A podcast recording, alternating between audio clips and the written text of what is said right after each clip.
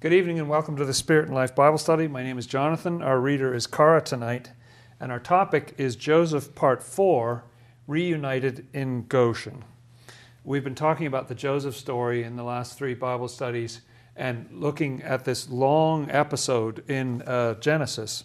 And tonight is the conclusion of this part about Joseph because he's finally reunited with his family and they all come to live in Goshen, which was a special, actually, sort of a prime piece of real estate in the, in the heart of Egypt that was given over to uh, Joseph's family when they came down to Egypt. This is the Spirit and Life Bible Study. Spirit and Life Bible Study looks at the Bible through a Swedenborgian lens, meaning in alignment with the teachings of Emanuel Swedenborg, 1688 to 1772. The name Spirit and Life comes from Jesus himself, who says that his words are spirit and they are life.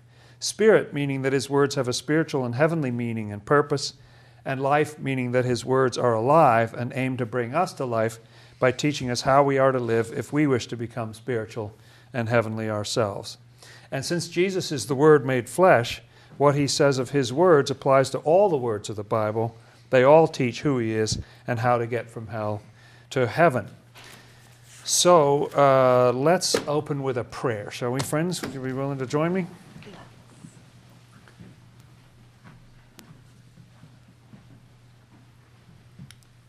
Our Lord and Savior Jesus Christ, you are the one God of heaven and earth. We thank you, Lord, for bringing us together in your name. We thank you for your word, for all the layers, all the mystery that lies within it, all the truth and the love that you hope to communicate to us through it. We pray that we are able to open our minds and hearts to your message, Lord, and we thank you for speaking with us and leading us on the way. Amen. Thank you all for coming and sending out greetings to those of you online, those of you getting the audio feed and so forth, the podcast and everything. Greetings to you and blessings on you. So, this Joseph story has really been fascinating to me from the fact that he is an Israelite and yet he rises up through the Egyptian system and becomes the second most important person in Egypt. And uh, this picture, let me go immediately to this graphic that I put forward last time that you may have seen on the audio. It's a, a picture of an Israelite on the top which is what Joseph is inside, and then an Egyptian on the outside, which is how he appears to the world. And I was thinking in the intervening week since we last met that this is a picture of uh, being a person of heaven on the inside and a person of the world on the outside, is it not? It's a wonderful picture. I referenced last time the fact that Jesus uh, speaks negatively of people who are uh, sheep on the outside but are inwardly ravening wolves. Uh, what's bad about that is not that you're two, but that you're bad on the inside. You know, that, that's what's not good about that. Uh, this is a fine thing to be, a useful thing to be. Swedenborg has a passage in which he says uh, that ideally we are an angel on the level of the angels you know, when we go up to the highest level of our minds, we interact with angels as an angel. And then in the middle level, where we deal with the world, we're like an angelic person dealing with the world. So we're a little bit, ideally, you approach it in an angelic way and not just sort of an eye for an eye and a tooth for a tooth or something. You, you come from a higher level. And then when we go down into our basement and deal with the evil spirits and all that, we deal with them as a person of the world. So at the top level, you're the same, and at, at the other levels, you're kind of a step above what's going on, kind of thing. And so that was very interesting to me to think about being Joseph inwardly and Zaphnath Paneah on the outside. Uh, that this is a picture of being heavenly on the inside, but being absolutely worldly, very convincingly worldly on the outside. Um, so I think, I think that's a wonderful picture. Uh, like a picture of dual citizenship, in effect, you know, where you have something on the inside that's of heaven and something on the outside that is very much of this world.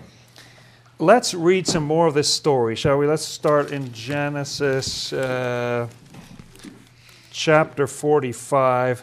I just want to overlap slightly with what we did last time, and I try to make these Bible studies such that you don't have to have been here last time. Hopefully, each one is a freestanding thing. But in Genesis chapter 45, all the way in the left of your Bible, I want to show you. Uh, let's read verses 14 and 15 again, where he's finally reunited with his brother Benjamin, the only other child of their mother Rachel. Um, and here's where they get together finally after years of effort on Joseph's part to get back together again. Then he fell on his brother Benjamin's neck and wept, and Benjamin wept on his neck. Okay, now uh, I need to say something about that, which is that you have this image of reciprocal conjunction, what Swedenborg refers to as reciprocal conjunction, which is such, an important part. When you think about uh, Scripture, quite often says that the end game is for us to be in the Lord and the Lord to be in us. You know, I will come in to them and dine with them and they with me. Uh, you don't need, do you need the second part? You know, the, isn't it enough to say God would be with you? But it's important that God's with us and we're with God. And I, have got a collection in the back of my Bible of passages that speak of this reciprocal connection because it's very important that it goes both ways. So it's not enough that Joseph hugs Benjamin, but Benjamin needs to hug Joseph. You know, both of those things need to happen. And what this is a picture of is um, those of you who've read Swedenborg's older translations from a century ago uh, will have a deep fondness and affection for the phrase the celestial, the spiritual, the spiritual, the celestial. Uh, however, you might understand how that is opaque to some people. Um, uh, the way that I try to parse that and understand it is that um, there's a couple of ways that I think about it, but that Joseph represents uh, there's there's an inside and an outside. And how do you bring the inside and the outside together? As you know, we're talking about Easter coming up on Easter, and the tremendous thing that happened at Easter was that the divine, the soul that was present in Jesus, was united with the body to such a tremendous degree that everything of the body disappeared from the tomb. And that's what we're talking about. How do you, how do you unite? I mean, they're so ill matched. You, you know, when you're trying to dock something with the space station or something, they need to be the right size and they need to be, everything needs to go together to, to have two things come together like that. Uh, how on earth are you going to get infinity and a tiny little finite. You know, how, how's that going to work? How are you going to get those two together? And an important part of it is that the inside needs to have an outside part of it. Joseph is called the spiritual of the celestial, which means that he is the truth that comes from love. And love is on the inside, and then there's an outermost part of that inside. And Benjamin is so important because he's the innermost part of the outside. He's the part of the outside that can connect with that inside. This is even depicted in the Holy Land, if you can kind of picture it in your mind. I wish I had a, a map at all times here that I could show you. But uh, actually, interestingly, the north, the northern kingdom of Israel represents the mind, and the southern kingdom represents the heart. Judah and so on is the, is the heart. Ephraim or Israel, is referred to by various names, means the mind. And Benjamin is on the side of the mind, but he's all the way at the southernmost part, right up against Judah. You know, he's right. And the Lord is born right there in Bethlehem, right there at that joining point where the heart and the mind meet. Mm-hmm. And so when Joseph falls on his brother's neck, Benjamin's neck, and Benjamin falls on his neck and they weep, this is finally something of the outside and that is good enough, you know, that it can connect with the inside, and the inside has come down enough that it can connect with the outside, and they and they meet there. And that's really, in a sense, uh, one way of looking at this is that Genesis 45 verse 14 is a picture of what happened at in, in an innermost level with Easter. You know, that's what was going on: the divine and the human meeting there and being united uh, forever. Okay, and then right after that, that enabled him to uh, have a closer relationship with all the other brothers. They had they were the two sons of one mother, but there were ten others in the family. And let's read verse 15 now. Moreover, he kissed all his brothers and wept over them. And after that, his brothers talked with him. Yes, he used to be hidden from them because they just took him as a harsh Egyptian and, and, and they, they didn't know who he really was. But now he's connected with them in a different way. Okay, let's read on from there. Now the report of it was heard in Pharaoh's house, saying, Joseph's brothers have come. So it pleased Pharaoh and his servants well. And I must say, I'm very impressed with Pharaoh. Uh, Pharaoh just is amazing. Like, how many world rulers would have a dream that they can't understand, and on the basis of one prisoner telling you what the dream means, make them the number two in your kingdom?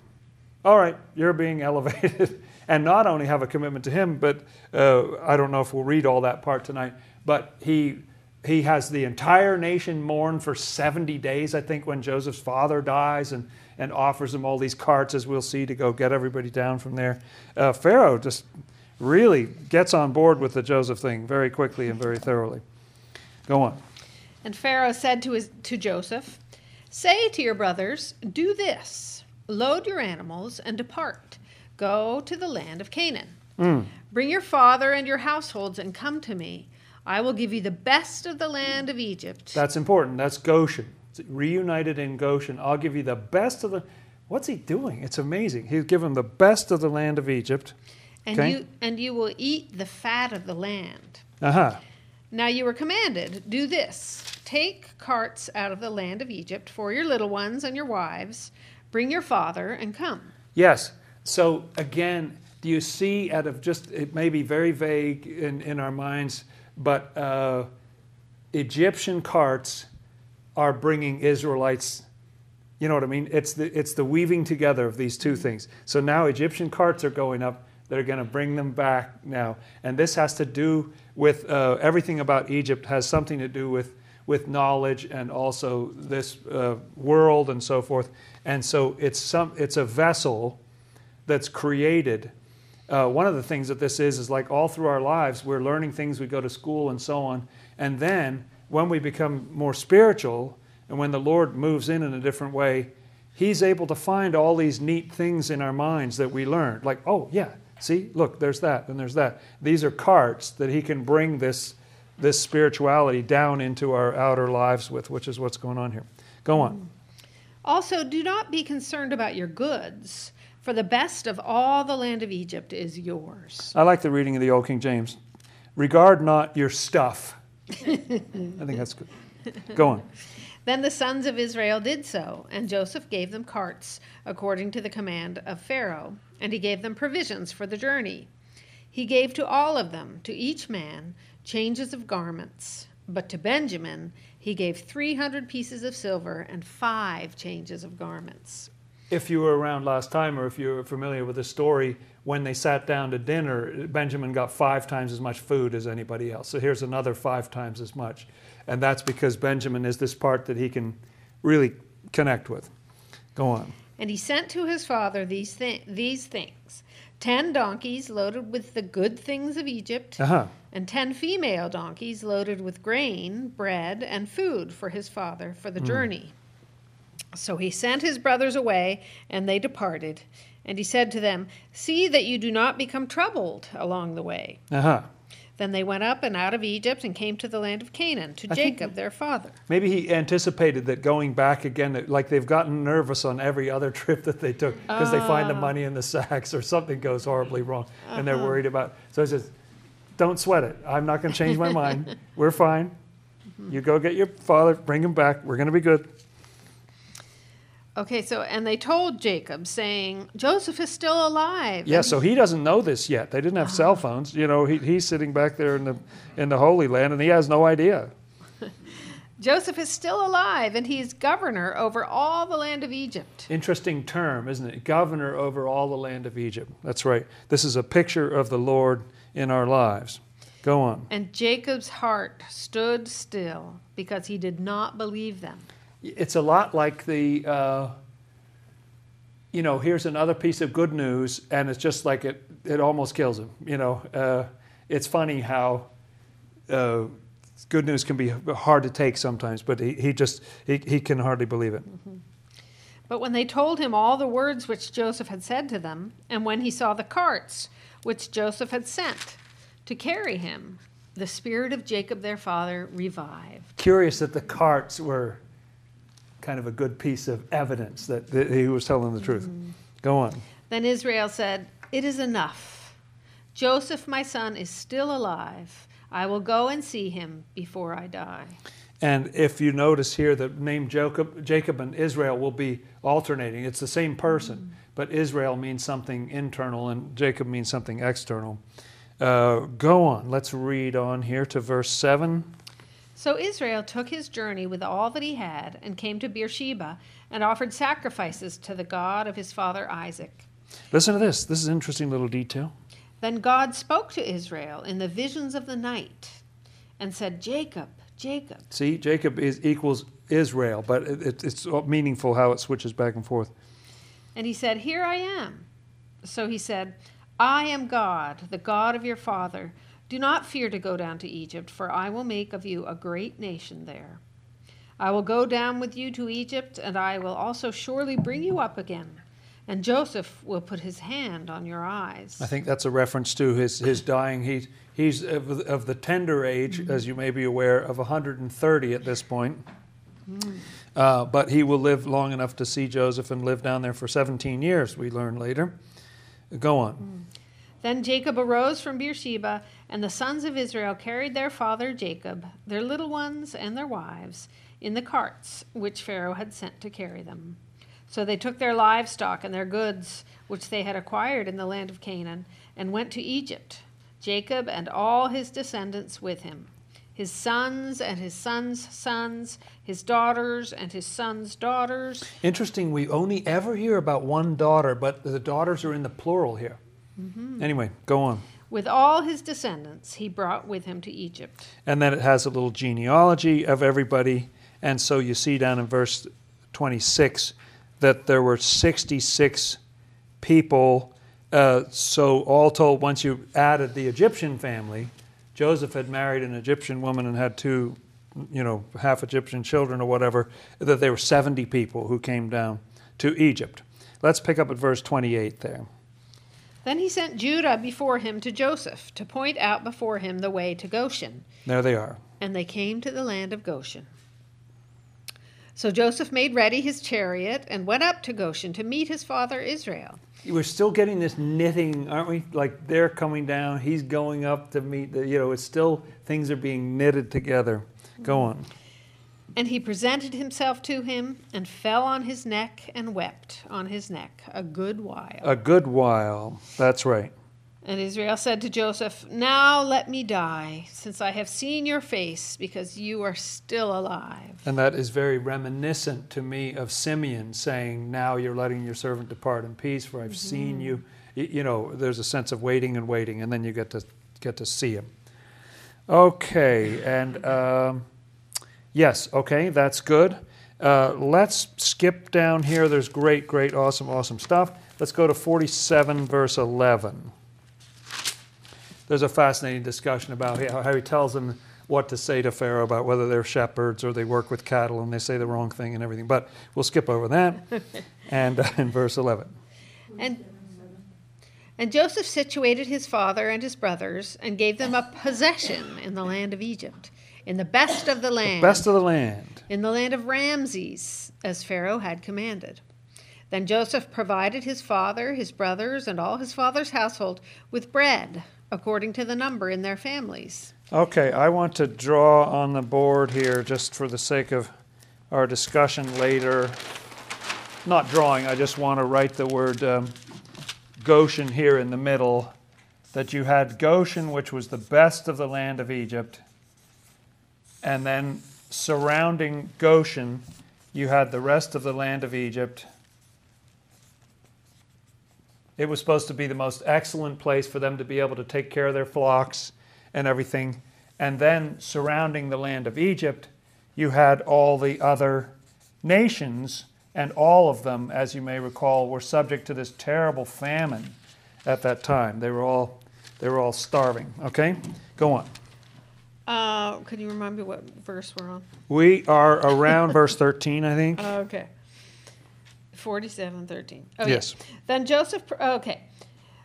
Okay, provided bread for all their families. Now there was no bread in all the land, for the famine was very severe, so that the land of Egypt and the land of Canaan languished because of the famine.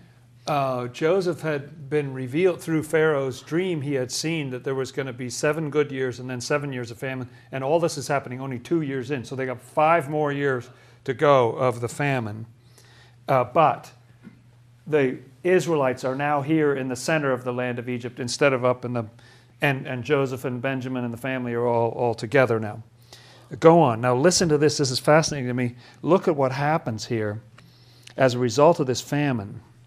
And Joseph gathered up all the money that was found in the land of Egypt and in the land of Canaan for the grain which they bought. And Joseph brought the money into Pharaoh's house. Okay, so the whole land of Egypt and the whole Holy Land were the only place that had any uh, food was down in Egypt because Joseph had been storing it up for seven years. 20% of all the produce, for, and it was abundant. For seven years, he'd stored it all up. So now he had plenty. Everybody else is starving. So he got all this money from all, all the land of Egypt and uh, also the, the land of Canaan. So when the money failed in the land of Egypt and in the land of Canaan. Ah, eventually you run out of money. They have to buy grain. They keep buying grain, and then pretty soon they got no more money. So now what? All the Egyptians came to Joseph and said, Give us bread, for why should we die in your presence? For the money has failed. Yes, so they're saying, We have no money to pay you, but what's the point of our just dying now? Please, you know, give us food. And what does he say? And Joseph said, Give your livestock, and I will give you bread for your livestock if the money is gone. So they got to the point where all the money ran out. And then he said, Well, do you have livestock? Yeah, we still have livestock. Okay, how about you give that to me in payment and I'll give you I'll give you food. This is very important the meaning of this. Go on. So they brought their livestock to Joseph, and Joseph gave them bread in exchange for the horses, horses, the flocks, flocks. the cattle of the, mm-hmm. the cattle of the herds, and for the donkeys. Thus he fed them with bread in exchange for all their livestock that year. That year. Okay, that's that year. The famine rolls on. Go on. When that year had ended, they came to him the next year and said to him, We will not hide from my Lord that our money is gone. My Lord also has our herds of, li- of livestock. So you see what's going on? We don't have any more money than we had last year, and you already own all our cattle but we are still starving. What can you do for us? There's nothing left in the sight of my Lord but our bodies and our lands. Oh, themselves, our bodies and our lands. That's all. That's all we got left. So what does he say? What do well, they say? They say, "Why should we die before your eyes, both we and our land?" Hmm. Buy us and our land for bread, mm. and hmm. we and our land will be servants of Pharaoh. We will be servants of Pharaoh. So they're going to sell themselves, rather than starve to death, they're going to sell themselves and their land. So, wow, what a fantastic business opportunity for Pharaoh. You know, he's able to gather up the, all the money, all the, uh, you know, everything, um, all the livestock and all the people and their land because they're just going to starve without it. Go on. Give us seed that we may live and not die, that the land may not be desolate. Then Joseph bought all the land of Egypt for Pharaoh. For every man of the Egyptians sold his field, because the famine was severe upon them.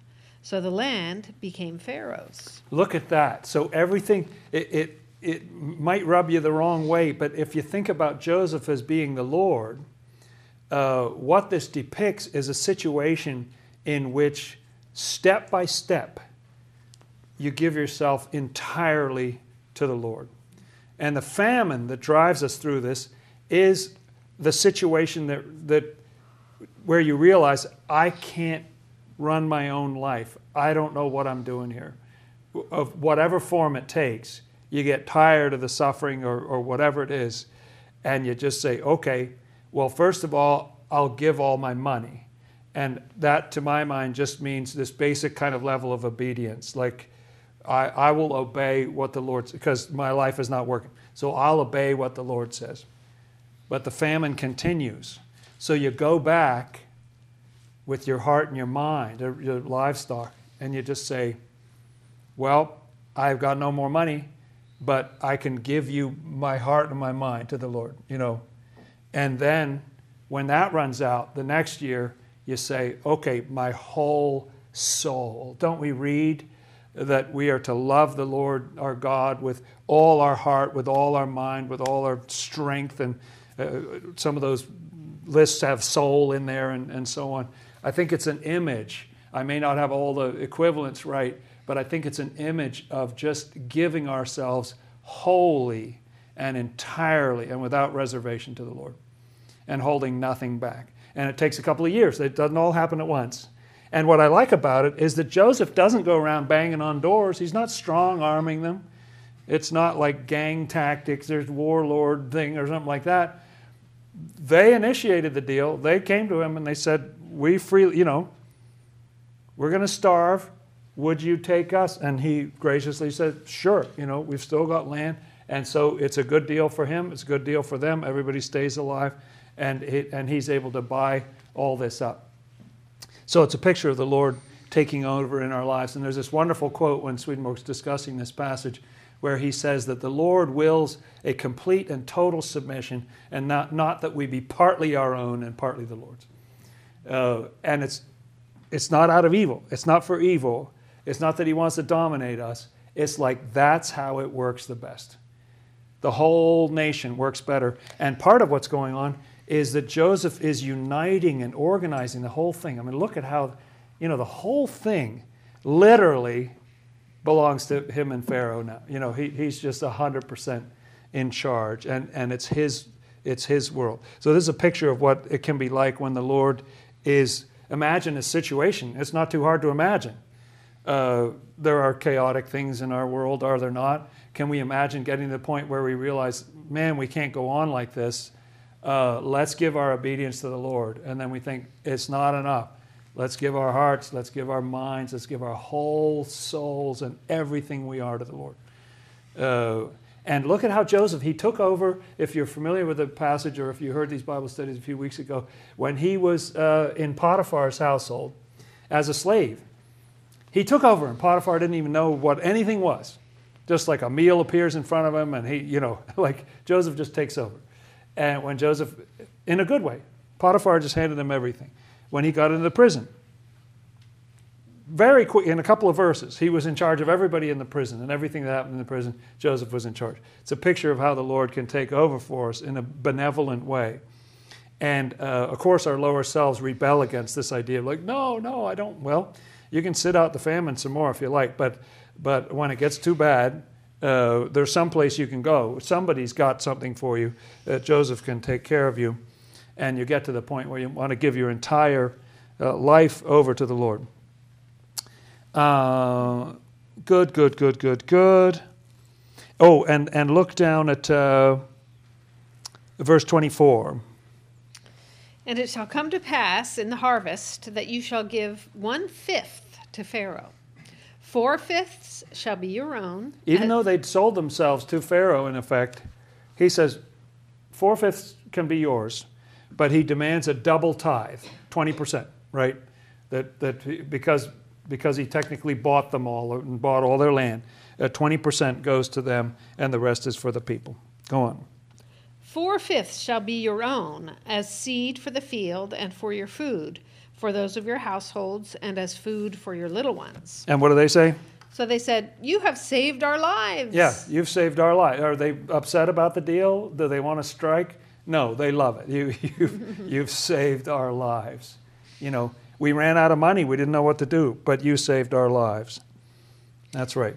Let us find favor in the sight of my Lord, and we will be Pharaoh's servants. That's right.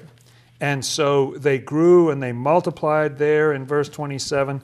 And Jacob lived in the land for 17 years. So Jacob got to be 100 and 47 years old. And uh, now he, he blesses his children before he's going to die. I want to skip over here, if you could, um, to 49, verse 33, at the very end of he Jacob blesses all his uh, his 12 sons uh, in, as he's getting ready to die, and then here he dies in 49:33 there. And when Jacob had finished commanding his sons, he drew his feet up into the bed and breathed his last and was gathered to his people. I love that phrase. It uses a lot in the Old Testament to be gathered to your people. That when you die, that's what happens. Okay, now chapter 50 has some interesting stuff, and you'll notice this is the last chapter in Genesis, isn't it? Mm-hmm. The Joseph story is a huge part of Genesis. Let's go on. Then Joseph fell on his father's face and wept over him and kissed him. And Joseph commanded his servants, the physicians, to embalm his father. So the physicians embalmed Israel. Forty days were required for him, for such are the days required for those who are embalmed. Mm. And the, the, Egyptians mourned for him 70 days. 70 days. The Egyptians. Mm. Now, when the days of his mourning were past, Joseph spoke to the household of Pharaoh, saying, If now I have found favor in your eyes, please speak in the hearing in the hearing of Pharaoh, saying, My father made me swear, saying, Behold, I am dying. In my grave which I dug for myself in the land of Canaan, there you shall bury me. Now therefore, please let me go up and bury my father, and I will come back. I love this sort of gracious thing. If I found grace in your eyes, like wow, you know, you've been hitting it out of the park since you walked through the door. Sure, you can have anything you want. So Pharaoh says, Pharaoh said, Go up and bury your father, as he made you swear. So Joseph went up to bury his father, and with him went up all the servants of Pharaoh. Wow. The elders of his house, and all the elders of the land of Egypt. Interesting image again, isn't it? That all the elders, so interesting. Egypt and, and, and Canaan are coming together in an interesting way here, and all these, the nobility of, of Egypt are going up here to celebrate, uh, you know, these sort of funeral passage of Jacob. As well as all the house of Joseph, his brothers, and his father's house. Mm.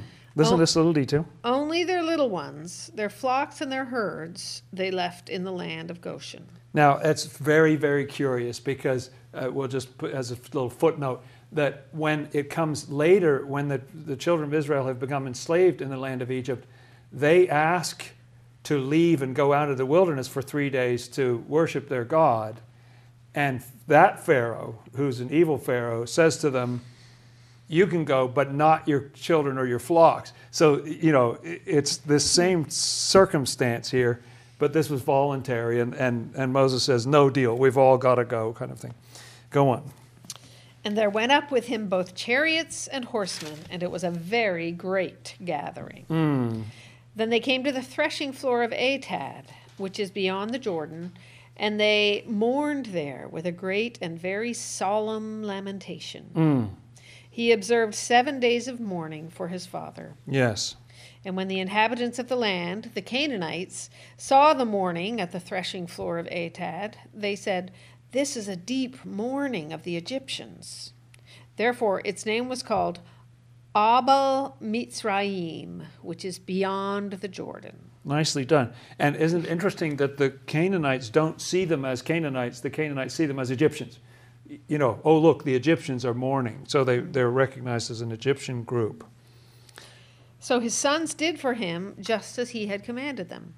For his sons carried him to the land of Canaan and buried him in the cave of the field of Machpelah before Mamre which Abraham bought with the field from Ephron the Hittite as property for a burial place. Okay, now, so this is 17 years, we know from the text, 17 years after Joseph was reunited with his brothers and his father and the families all together, and Joseph's been taking care of them, giving them the nicest part of the land of Egypt and all that kind of stuff.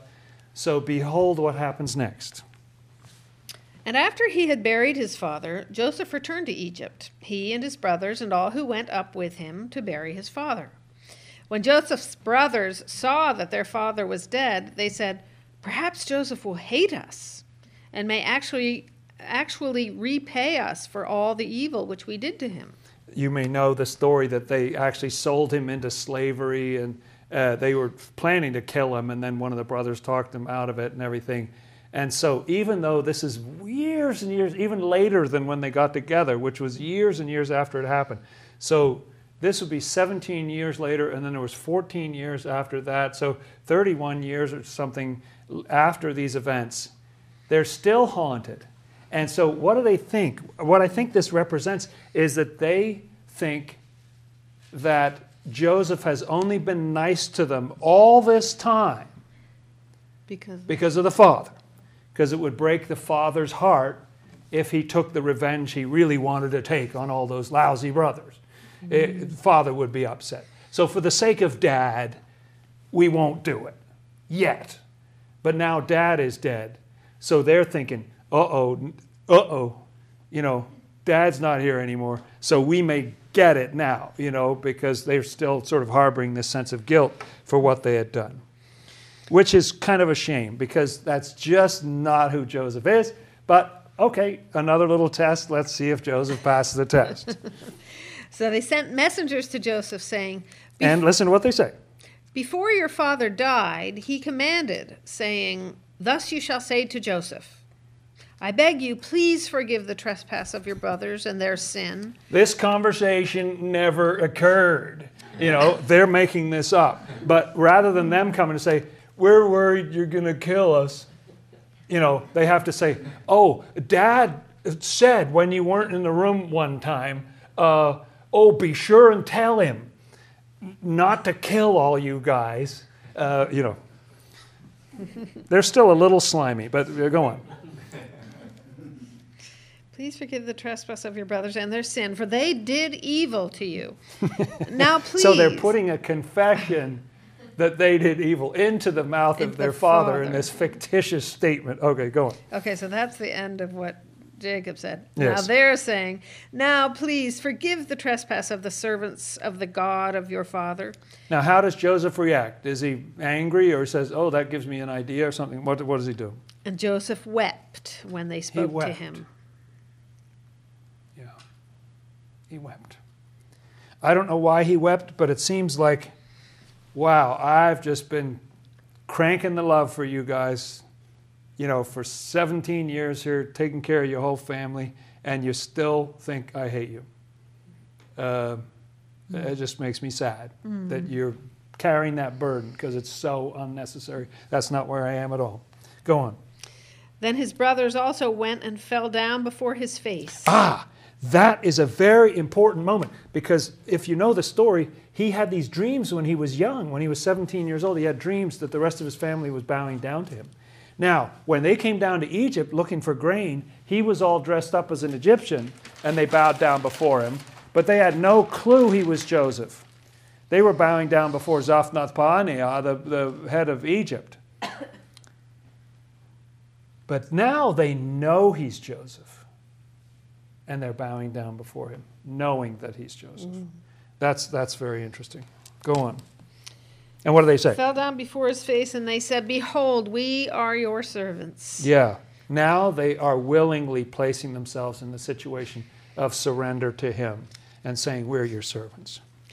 Joseph said to them, Do not be afraid, for am I in the place of God? And then he has an interesting little speech. But as for you, you meant evil against me. Yeah. He's not sugarcoating the situation. You did mean me harm. You know, let's be straight with one another. So he's not just sort of, oh, you guys are full of love. You could never hurt a flea. You know, no, he says, you, you meant, you did mean me harm. Let's put that out on the table. Sure, you know, I, I hear what you're saying. But. But God meant it for good in order to bring it about as it is this day, to save many people alive. Yes, God meant it for good, to bring it about to save many people. I don't see any connection with Jesus there. To save something about saving a lot of people, I, I don't see a connection. Uh, but apparently there is one somewhere buried underneath there. Uh, that when people rose up and they, they killed Jesus, did they mean to give him a nice day or something. No, they, they, you know, they meant evil against him. But still, that was for good to save many people because by being fully glorified, he would be the Savior forever and so on. Uh, go on. And so, what does he say in verse 21? Now, therefore, do not be afraid. I will provide for you and your little ones. And he comforted them and spoke kindly to them. This guy is good. I like Joseph. He's, he's a good guy, isn't he? He speaks kindly and comforting to. No, don't worry. I, I get it. You feel guilty and you think I'm angry or whatever. That's not who I am. Uh, you're fine. I'm going to take care of you. I'm going to take care of your kids. And he comforted them and spoke kindly to them, mm. even though they should have been comforting him. But, you know, uh, we're way past that point. Uh, let's just read the, the rest, rest of this, shall we, and finish off the story. So Joseph dwelt in Egypt, he and his father's household, and Joseph lived 110 years. Joseph saw Ephraim's children. That's the, his son. To the third generation. The children of Machir, the son of Manasseh, his other son, were also brought up on Joseph's knees. And Joseph said to his brethren, I am dying, but God will surely visit you and bring you out of this land to the land of which he swore to Abraham, to Isaac, and to Jacob. So as he's dying, he's anticipating that there will be the exodus, you know, mm-hmm. that they'll they'll leave Egypt and they'll go back to the Holy Land. Then Joseph took an oath from the children of Israel, saying, God will surely visit you, and you shall carry up my bones from here. Mm. So Joseph died, being 110 years old, and they embalmed him, and he was put in a coffin in Egypt. Where? In Egypt. In Egypt, yeah, in Egypt. Mm, what a fascinating character who is so much of Egypt, married an Egyptian wife, spoke Egyptian, uh, became an integral part of the whole Egyptian thing, and yet he was also thoroughly an Israelite on the inside. Okay, so we've, we've seen how he was uh, an Israelite on the inside and following in a very beautiful way these commandments about love, loving God, loving your neighbor, and all that just a good person, and no matter what you did to him, he just sort of came up upright. He never sort of went to hell about it. You know, he, he, he just kept being good and kept hanging in there and, and eventually came into this position to do people an enormous amount of good through being this Egyptian. Uh, can you see, good friends? So he had Israelite on the inside and Egyptian on the outside. There's Goshen on the inside, the land of Egypt on the outside, and all the other nations. Do you see how he turned the known world into a picture of himself? His image. Israelite on the inside, with the shepherds, the flocks. Then you have the Egyptians. It's all organized. Do you remember when? Do you remember when um, Joseph, uh, in, in, a previous week, if you were with us or if you read that story, that he, when he got all the brothers together, uh, and they still didn't know who he was, he seated them all in the right order around the table. And they were all looking at each other like, whoa. You know, they were amazed. Like they were all seated in the right order of their age.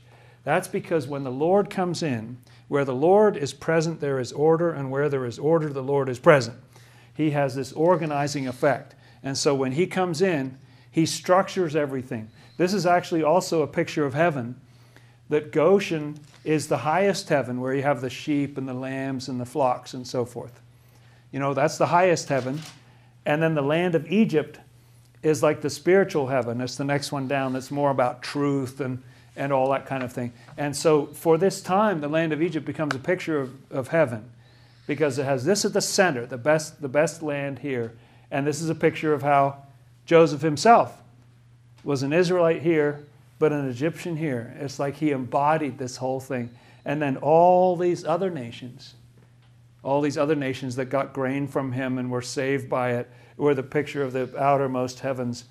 Uh, so he turned the whole land into an image of that d- divine quality, of that love. And this is a picture of how, how heaven works that when the Lord comes into the situation, all this gets organized, it all gets united. You remember how the whole land of Egypt got united because when they ran out of money, they had to give their livestock. When they ran out of livestock, then they gave themselves and their land. The whole thing became the Lord. So this was the Lord's, this was the Lord's, and all the other nations were kept alive by this.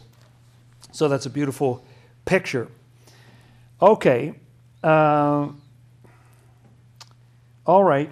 Another thing I want to say about this is, uh, unlike most things I say, this, this one gets a little far out.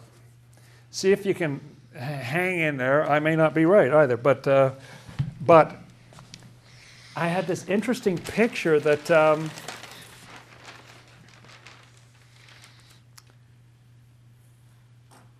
this is a picture, the picture of, I'm pointing to the Joseph as the governor of the land of Egypt with an Egyptian name, knowing the Egyptian language, Egyptian wife, and all that.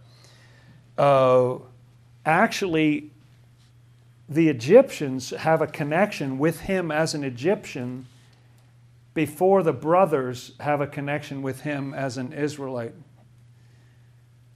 If you see what I mean. And when the Egypt and when the, the Israelites come in, when the, they can only see him as an Egyptian. They don't, they don't see him yet for what he really is inside. And actually, I think this is a picture. So weird. Maybe I shouldn't say it. The, um, that actually, in this world, Jesus was more recognized at first than he was in heaven. It took a while before heaven could recognize him uh, in some ways, the family represents something of heaven or of the church or and so on. And that in on that this is the spiritual level. He's spiritual on the inside and earthly on the outside. The earthly world recognized him and what he was able to do.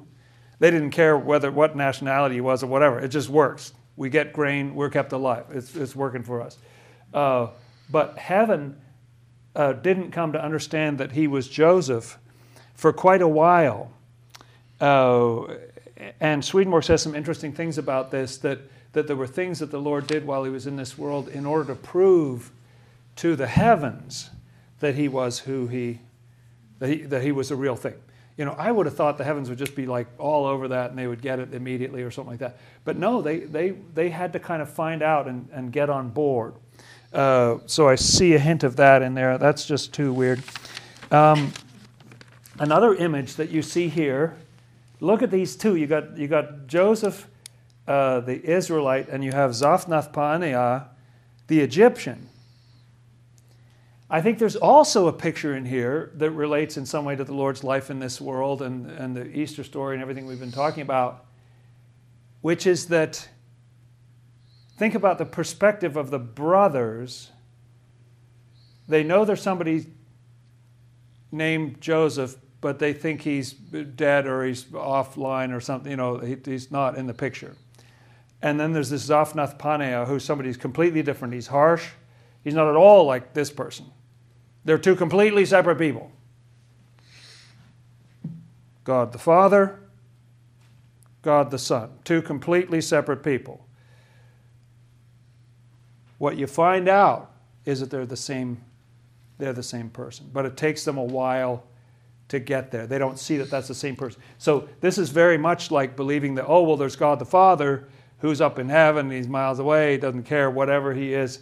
And then we've got this Joseph who's taking the care of us here. He's our Savior and so on. But he's completely separate from Joseph. I mean, he's Zaphnath Paaneah. He's, he's, you know, this, this is two separate people, uh, two completely different people. And something about the Joseph story seems to me to uh, also foreshadow uh, this kind of prediction. It supports this prediction that Swedenborg makes that in time, uh, this will eventually be realized that Jesus is God. He, he is Jehovah. That's the same. That's the same person. He looks different. I'll grant you that. Different language, different whatever. This, this is in the world. This is up in heaven. But they're the same person. And eventually the brothers come, to, they don't realize that right away. It takes them a while to get there. But eventually they get to the point of realizing, oh, wait, I think these are the same. So I think you even have kind of a, a hint in here of Christianity version 1.0 when there's a recognition of these, but only as two. You know, that there's God the Father and then, there, then there's the Son, there's the Trinity, and Holy Spirit separate and all that. And, uh, and only in Christianity version 2.0 do people start to realize that, oh no, that is Joseph. You know, he gets revealed. That divine love that makes him weep and, and so on uh, gets revealed. Okay, good. Um, I think of his time in this world as his becoming the Lord of Egypt. What does he say at the very end of his life, after he's resurrected, actually? Let's go look at this for a second, shall we? Matthew 28, verse 18. Very end of the Gospel of Matthew, the New Testament there. He's resurrected. I'm so interested in the fact that, that, that Jesus had these 12 disciples, and uh, at the time that he died, like Judas had hung himself, so there was 11. And at the time that he died and was resurrected, when he came and they saw him in the, right after the Easter story, they don't recognize him. Nobody recognizes him.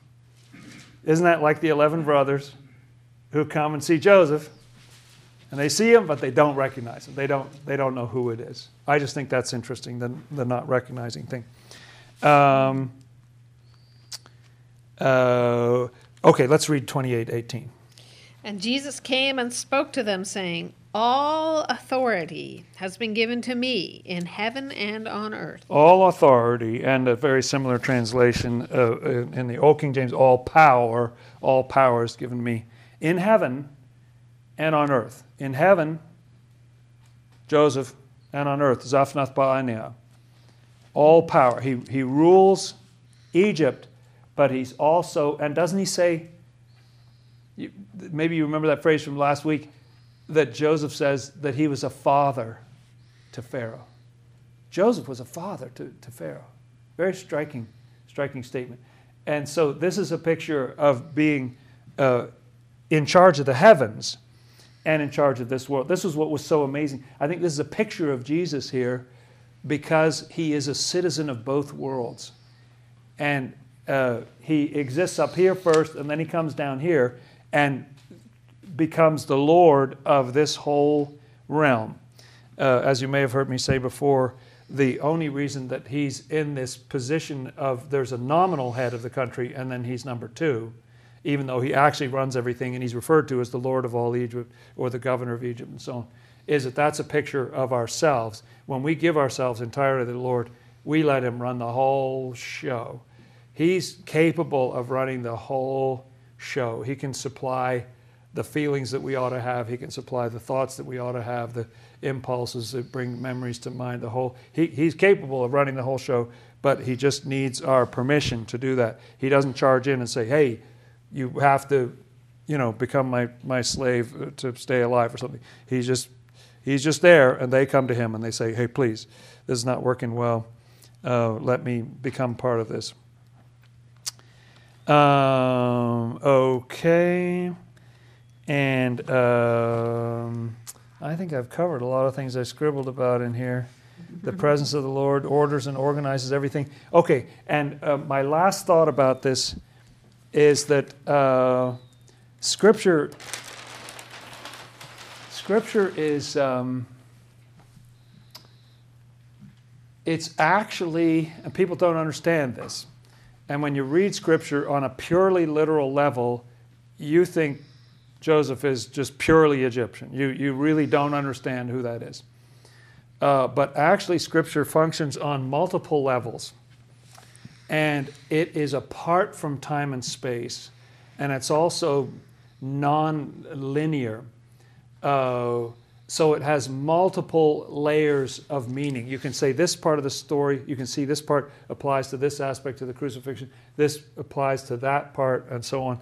And um, and I like the fact, I like the idea that's been coming to me lately that even those three years that the Lord was in this world, preaching and teaching and so forth, see, there was a moment of baptism, wasn't there, where he, where the, the you know, the dove descended on him and so forth.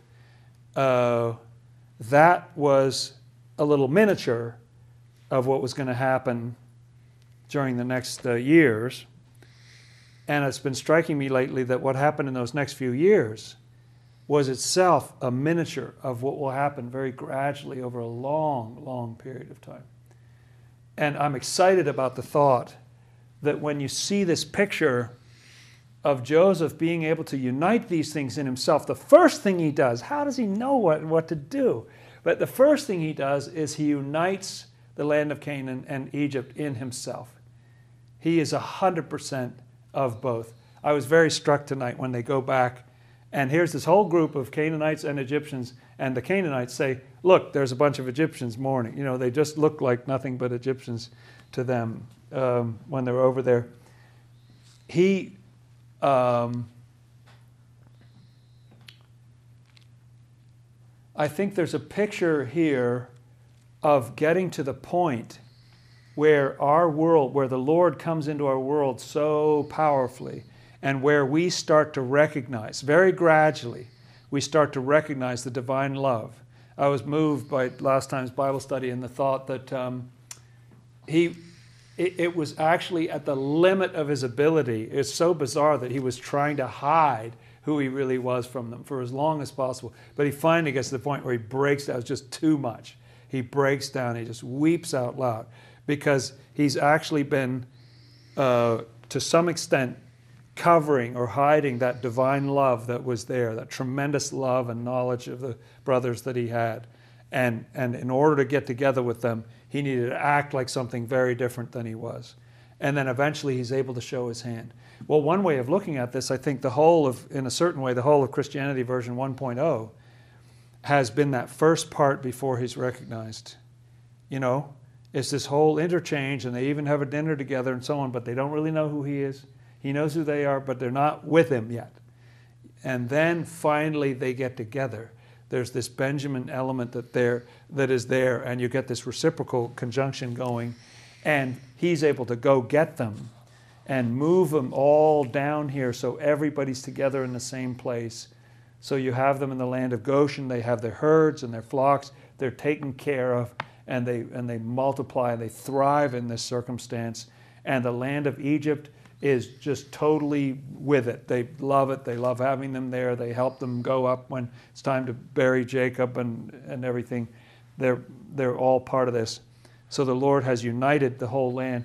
Uh, picture a time. We're told to pray for it, to pray that the Lord may come with light. Picture a time when the Lord is coming into our world where he, he gets recognized uh, not in the flesh. He's not going to come in the flesh again. He's no more the axe to return to corruption. He's not coming back in the flesh. That's a common mistake that people make. But he will be recognized in the clouds of Scripture. He'll be seen coming in the clouds of Scripture with power and great glory. And he will unite. He will bring people together. He'll bring different elements together and He'll organize it all so that love is at the center and truth is around here, and then usefulness is on the outside. And this world will become more and more. The whole world will gradually go through that process described there, where first of all, we give what's meant by our money, you know, something relatively external, but we, we give our knowledge, we give understanding or something to the Lord. But then it moves into no, it's more about a commitment in our minds and hearts that I think is the livestock. And then it gets to the point where, no, your whole soul, you're all in, all your land, everything about you, you realize is from the Lord. And you just want the Lord to take over completely. And the Lord wants all the family very, very close by Him here, everybody close. And He's happy to have this relationship with everybody and get them all together. Uh, I, you know, I'm not doing justice to it, and I don't know if human words could, but it's a beautiful vision of our world. Doesn't it say in the book of Revelation, the kingdoms of this world have become kingdoms of our Lord and of His Christ? It says. Uh, this is what we pray for, is it not, friends? That this world will become more and more a place where Joseph is known for who he really is and loved, and we're saved by this tremendous storehouse that He has. He has an inexhaustible supply of love and wisdom and insight and guidance to give us. And he, it's not a problem for him to run the world. It's not a problem for him to run the universe. Joseph, you never see Joseph sweating. Is it difficult for him? It's like, oh, I've got too many people. I just you should see my calendar. You know, no, he's he's great. He's fine. Bring it on. Everybody, you know, he's got a relationship with everybody. It's easy for him to save so many people. And the last thing I want to say about it is there's a beautiful image in here that's repeated a couple of times that even when we intend evil to one another, even the worst things that we do to each other, the Lord is able to use it for good. What an excellent God He is. And He sees clear sightedly, yeah, you meant it for evil, but God turned that into something good. So the Lord can heal us, He can speak comfort, comfortingly and uh, kindly to us. We go for a long time still thinking, wait, are you a baddie and you're going to kill us now or something? And the Lord just weeps. It's like, oh man, don't you know who I am yet? I love you. I love you. Nothing's going to get in the way of that. Uh, that. That's the Lord that we worship. Thank you, friends. Let's close with a prayer, shall we?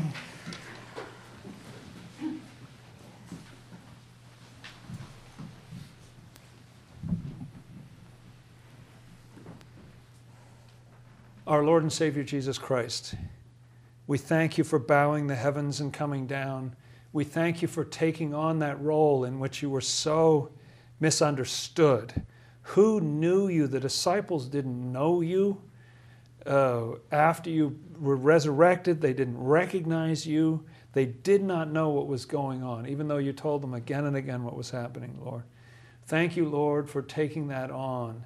We envision a day when more and more hearts and minds are turned to you and when this world becomes your world, when your presence is so powerful in this world, so tangible, and when we all just sell ourselves utterly to you, we cash everything in and become 100% yours. Our Father, who art in the heavens, hallowed be thy name. Thy kingdom come, thy will be done as in heaven, so upon the earth. Give us this day our daily bread, and forgive us our debts as we also forgive our debtors. And lead us not into temptation, but deliver us from evil. For thine is the kingdom, and the power, and the glory forever. Amen. Let's keep on repenting, friends, so we can be one with him and he with us.